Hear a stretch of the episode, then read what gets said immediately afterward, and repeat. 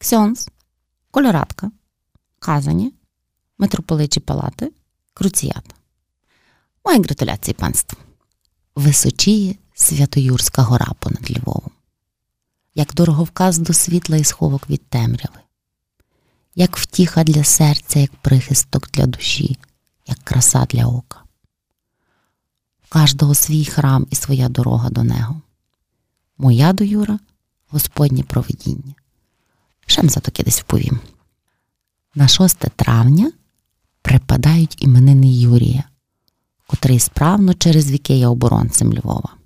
Того День міста приурочується до іменин цього святого.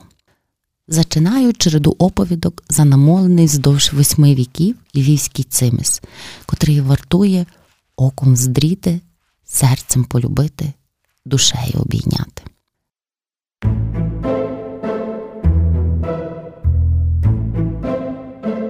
Святоюрський собор мовчазний і водночас гучномовний свідок сего міста, бо згори видів все від початку й до нас, світитиме і свідчитиме він і після нас. Величний храм з дзвінницею, капітулою, митрополичими палатами і садом у вінці охоронних мурів довкола.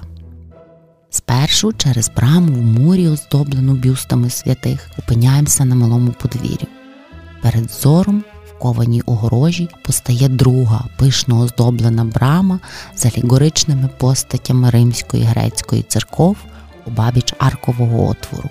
Вона врочисто провадить на велике подвір'я собору, де відкривається вид на трету, аналогічно до попередньої брами з постатями віри і надії. Складається вражіння наростання мистецьких акцентів. Родзинкою ж ансамблю є монументальна скульптура і декоративне різьблення авторства найліпших майстрів різця і пензля Львова. До собору, котрий своїм силуетом домінує у святоюрському ансамблі, ведуть парадові камінні двомаршеві сходи з різьбленою балюстрадою і восьмома фігурами геніїв. У штучній печері попід сходами кам'яна статуя святого Онуфрія. Постаті святих Атанасія і Лева гостинно чекають на високих постаментах головного фасаду собору. Вгорі, на атику, камінна статуя святого Юрія Змієборця вселяє чуття захищеності і безпеки. Видите панство, то правдивий циміт, є за що вповідати. Того зачну здалека і знова від князя Лева. Дотичний був і до архікадрального собору. Мало яка львівська легенда є більш знаною, аніж за перемогу Лева над екзотичним звіром, котрий мав лігву в печері на Святоюрській горі і наводив трем на місця. Якраз туди, як Лев готував локаль для замку недалеко від гори Лева, його слуги вздріли ще одну високу гору. Але там натрафили на страшного дракона. Як но князь за нього довідався, забив цього жахливого Змія і наказав нагально на горі, де мав лігво Змій, вимурувати церкву в честь святого Юрія, бо той так само вбив подобного Змія. Цю церкву надав він своїм руським священникам як парафіяльну. Звіра цього іменують по-різному: дракон, Змій, Лев. Але так як автор життя тварин Німецький вчений зоолог і мандрівник Альфред Брем стверджує, що в 13 столітті в Європі леви зустрічалися таки доста часто, тримають штибля, що князь забив власне таке лева. А от легенда про ченця є менш знаною. За нею, на місці будучого храму в печері мешкав чернець наймення Василиск. Він дотримував суворого посту, спав на голій земли, а замість вбрання прикривався власним волоссям і бородою, що відростив до колін. Так чернець спокутував свої гріхи. Як князь Лев зачав зводити попід горою, де мешкав відлюдник місто, той порадив йому закласти на вершку храм і монастир святого Юрія, покровителя русинів. Так зачалась історія собору. Правда, то чи ні, достаменно невідомо. Але більшість бадальників тримаються штибля, що храм святого Юрія є одним з найперших споруд в Львові. Залева постав дерев'яний храм. Камінним він став у 1363 році по перебудові майстром Дорінгом, котрий в той же час будував в Львові вірменську церкву. Обидві церкви мали подібну архітектуру. Того, як виглядав храм святого Юрія 14 століття, можна уявити, оглядаючи вірменський собор, що зберігся. Дорінгового Юра у 18 сторіччі зовсім перебудували.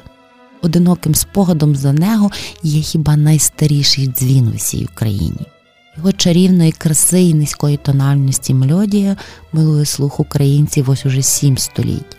Її чули наші далекі пращури ще з княжих часів Руси України. Напис стверджує, що дзвін відлитий у 1341 році в період правління Великого князя Володимирського і Луцького Дмитра Люберта. В нижній найширшій частині діаметр дзвону має 71 см, а висота вкупі з короною 85 Корона має три пари вух, котрі кріпилися за допомогою кованих залізних штабів до дерев'яної конструкції.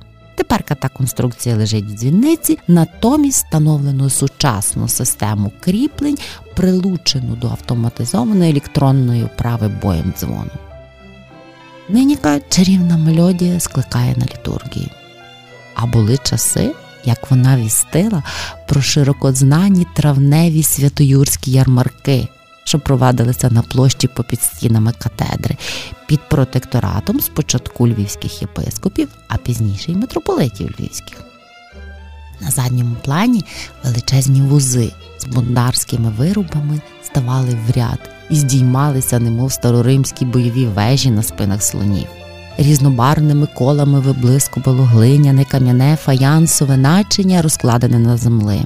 Достоту все, що виготовлялося в краї. Весь домашній промисел випірнув з мороку селянських хат на великий міський ярмарок. На довгих жердинах висять славні куликівські чоботи з підковами. Трохи далі в наметі під зеленою віхою частують куликівським медом. Випровина шкварчить на пательнях, виставлених на вогнищах просто неба, на милю вабить ню гостей ресторації під сонцем. Читаємо в спогадах очевидців. Були тут і ядки з релігійним крамом і намети з літературою. Випікали на генделі різноманітне печиво, ванільне, кавове, помаранчеве, мигдалеве, що являло гусарів з вусами, кошики і серця. Далеко за межами Львова було відомо, що львівські господині для цих ярмарків пекли спеціальні медівники різної форми перніки або юрашки.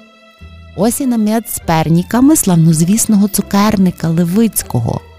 Прецінь моральним обов'язком кожного поважного батька родини була купівля юрашка для дітлахів. Не бракувало поміж ярмарковими ядками акробатів, жонглерів і інших шарлатанів. Довкола вирувало життя, цікава мішанина писків і убрань. На ярмарку змагалися не тільки соковиті барви, але й розмаїті звуки. Мацьопи, чіпляючись матусь, альбо гризуть смачного юрашка, альбо щосили дмухають у хвіст глиняному кугутику. Аж гет верещать гармоніки, фльояри, сопілки, з ними мішається галас балачок, торгів і нахвалювання храму. Надвечір Святоюрська площа вчухає, лише димлять ватри для ладування вечері. Зрештою, і вони згаснуть.